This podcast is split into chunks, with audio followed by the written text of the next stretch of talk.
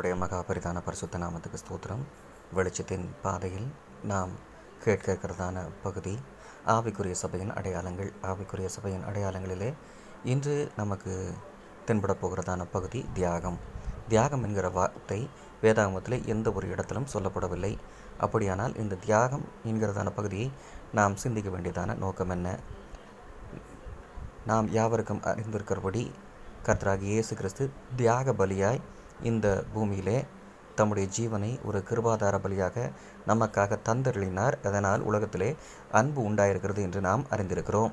இன்றைக்கு சபை விசுவாசிகளிடமிருந்து அன்பை பூரணமாய் எதிர்பார்க்கிறது. விசுவாசிகளும் சபையினிடத்திலிருந்து அன்பை எதிர்பார்க்கிறார்கள். ஆனாலும் சபை என்பது என்ன? விசுவாசிகள் என்பவர்கள் யார்? என்று நாம் தனித்தனியாக பிரிந்து ஆராய வேண்டியதான ஒரு சூழ்நிலையில் இருக்கிறோம். அநேக விசுவாசிகள் ஒரு போதகரிடத்திலிருந்து அல்லது தங்களுக்கு மேற்பட்ட ஒரு ஊழியக்காரரிடமிருந்து அன்பை எதிர்பார்க்கிறார்கள். தாங்கள் வரும்போது தங்களை கவனிக்க வேண்டும் தங்களை மேன்மைப்படுத்த வேண்டும் தங்களுக்கு ஒரு அங்கீகாரத்தை தர வேண்டும் என்று எதிர்பார்க்கிறார்கள். அதே போல ஊழியக்காரர்களும் விசுவாசிகள் தங்களிடத்தில் அதிகமான நேரங்களை செலவிட வேண்டும் ஊழியத்துக்காக அதிகமான வேலைகளை செய்ய வேண்டும் என்று விசுவாசிகளிடமிருந்து எதிர்பார்க்கிறார்கள். எதிர்பார்ப்போட கூடியதான ஒரு பகுதி சபையிலும் இருக்கிறது ஊழியக்காரர்களிடம் இருக்கிறது அதே போல் விசுவாசிகளிடம் இருந்து இருக்கிறது. ஆனால் எந்த ஒரு பிரதிபலனையும் எதிர்பாராமல் காட்டுகிறதான ஒரு பகுதியே ஒரு மாய்மாலம் இல்லாத அன்பாகும். எதையாவது எதிர்பார்த்து யாருக்காவது எதையாவது செய்தால் அதற்கு பெயர் தியாகம் அல்ல அந்த தியாக பலியாய் தம்மைத்தாமே ஒப்பு கொடுத்த கர்த்தராகி இயேசு கிறிஸ்து நமக்கு சில முன்மாதிரிகளை சில அடிச்சூடுகளை வைத்து சென்றிருக்கிறார். அவைகள் என்னவென்பதை நாம் இந்த பகுதியிலே காணப்போகிறோம். முதலாவது சபை விசுவாசிகளிடத்திலிருந்து எதிர்பார்க்கிறதான ஒரு பகுதி என்னவென்றால் விசுவாசிகள் தங்களுடைய சரீரத்தினாலும் தங்களுடைய பணத்தினாலும் ஜபத்தினாலும் சபைக்கு ஊழியம் செய்ய வேண்டும் மேலும் சபையை விசாரிக்க வேண்டும் என்று கருதுகிறார்கள்.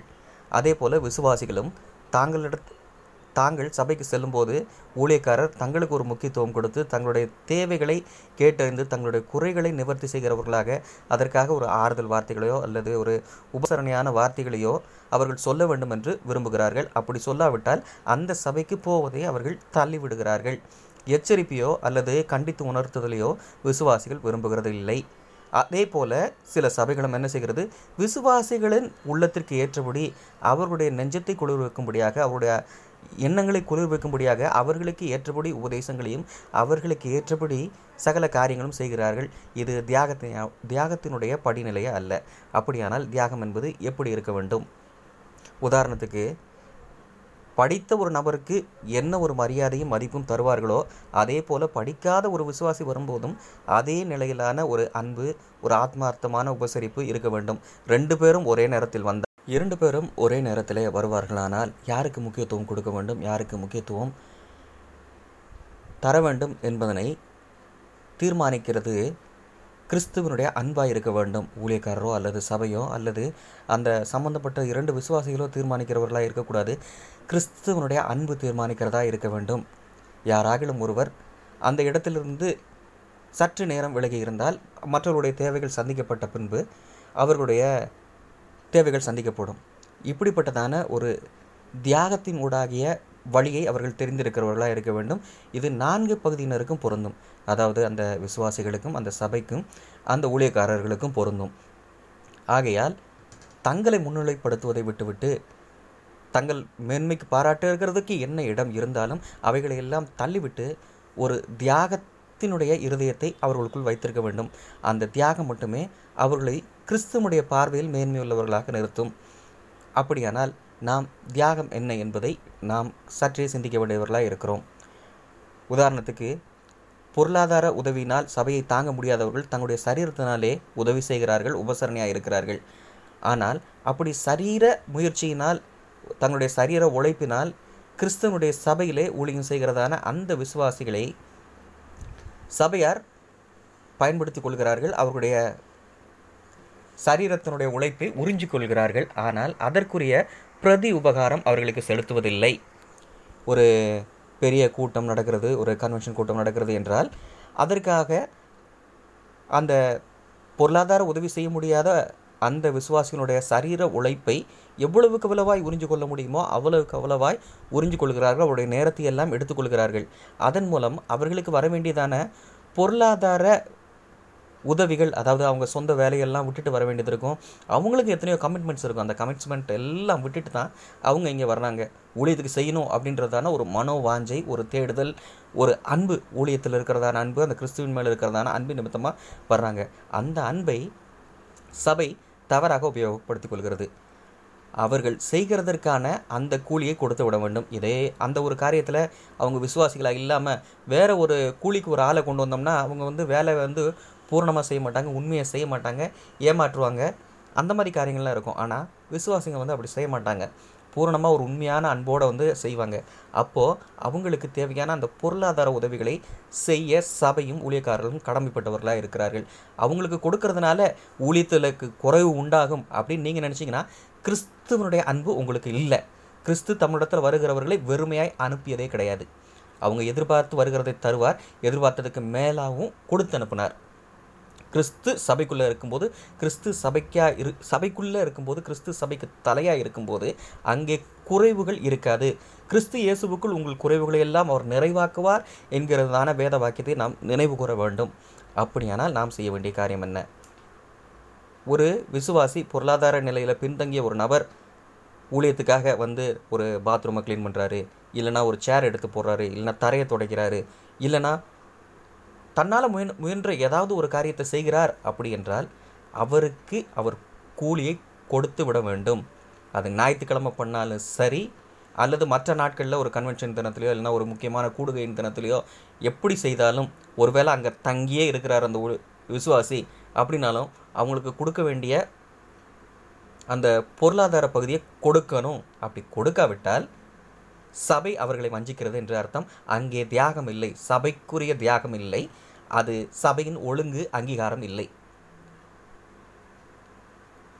கூலியால் நிழலை வாஞ்சிக்கிறான் என்று வேத வாக்கியம் சொல்லுகிறது.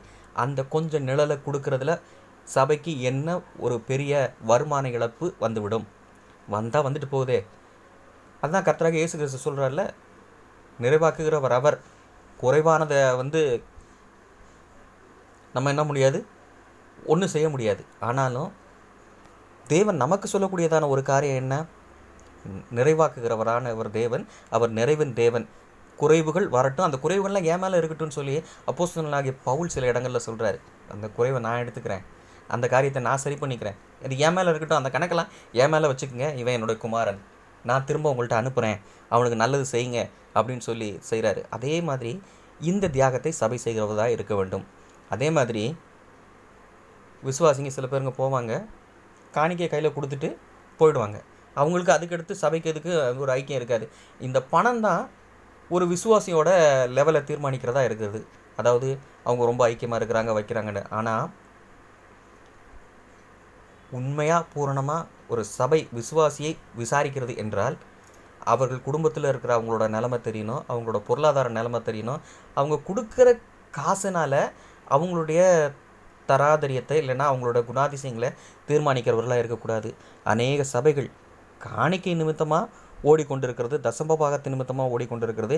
இதை கொடுக்கிறவர்களை மேன்மைப்படுத்தியும் கொடுக்காதவர்களை அந்நியப்படுத்தியும் வைத்திருக்கிறது. இந்த மாதிரி காரியங் காரியங்கள் நம்முடைய சபையில் எல்லளவும் காணப்படக்கூடாது. இப்போது அந்த தியாகம் அப்படின்றதான பகுதிக்கு வரும்போது நாம் என்ன காரியங்கள் எல்லாம் கற்றுக்கொள்ளணும் அப்படின்னா புதிய ஆத்மாக்கள் வருவாங்க. நிறைய பேருக்கு அவங்களுக்கு தசமபாகத்தை குறிச்சோ காணிக்கை குறித்ததான நிதானங்கள் இருக்கிறதுக்கு வாய்ப்பு இல்லை அப்படியே வர்றவங்க சில பேருங்க ஏழைகளாக இருப்பாங்க. அவங்களுக்கு சபை உதவி செய்கிறதற்கு ஆயத்தமாக இருக்க வேண்டும். சபை வாங்குகிறதா மட்டும் இருக்கக்கூடாது. வாங்குகிறதை பார்க்கணும் கொடுப்பதே பாக்கியம் என்று தேவனுடைய வசனம் சொல்லுகிறது. ஆகையால் கர்த்தர் கொடுக்கிறார். நாம் கர்த்தருக்கு விதைப்போம். அப்படி விதைக்கிறது அதாவது இந்த வசனத்தை என்ன சொல்லுவாங்கன்னா விசுவாசிங்களுக்கு சொல்லுவாங்க. நீங்கள் விதைச்சா விளையும் அப்படின்னு சொல்லிட்டு இது சபைக்குமே பொருந்தும். அப்படியானால் சபை சில தியாகங்களை செய்கிறதா இருக்க வேண்டும். இப்படியாகப்பட்ட சபையே ஆவிக்குரிய வளர்ச்சியிலே ஒரு உன்னதமான நிலையை அடைய முடியும். இந்த மாதிரி சபைகள் தான் ஆவிக்குரிய சபை. அதாவது எங்கே தேவை இருக்குதோ எங்கே வந்து பள்ளங்கள் இருக்குதோ அந்த பள்ளங்களை எல்லாம் சரி செய்யணும். எல்லாரையும் ஒரு ஈக்குவல் லெவலில் வைக்கணும். இன்னார் தேவை இன்னார் தேவை இல்லை அப்படிங்கிறது வந்து அவங்களுடைய மாம்சீக எண்ணங்களின் மூலமாக முடிவு பண்ணக்கூடாது. இல்லைன்னா ஒரு விசுவாசியோட அட்டண்டன்ஸை வச்சு இல்லைன்னா அவங்களுடைய செயல்பாடுகளை வச்சு தீர்மானிக்கிறதா இருக்கக்கூடாது. கிறிஸ்துவனுடைய அன்பு மட்டுமே அளவுகோலாக இருக்க வேண்டும். ஒரு பாவியான மனுஷனை கர்த்தராக இயேசு கிறிஸ்து பரலோகம் கொண்டு போகணும்னு நினச்சா அது சிலுவையில் கடைசி நிமிஷமாக கூட இருக்கலாம்.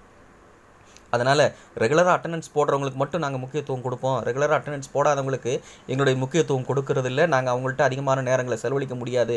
அப்படி என்று நீங்கள் உங்களுக்குள்ளே தீர்மானித்திருப்பீர்களானால் உங்களுடைய சபையிலே தீர்மானித்திருப்பீர்களானால் அது வந்து ரொம்ப கஷ்டம். படித்தவனுக்கு ஒன்று படிக்காதவனுக்கு ஒன்று பணம் கொடுக்குறவனுக்கு ஒன்று பணம் கொடுக்காதவனுக்கு ஒன்று அதிக நேரம் சபையில் ஊழியம் செய்கிறவங்களுக்கு ஒன்று ஊழியம் செய்யாமல் இருக்கிறவங்களுக்கு ஒன்றுன்றல எல்லாம் உங்களுடைய பார்வையில் சரிசமமாக இருக்க வேண்டும்.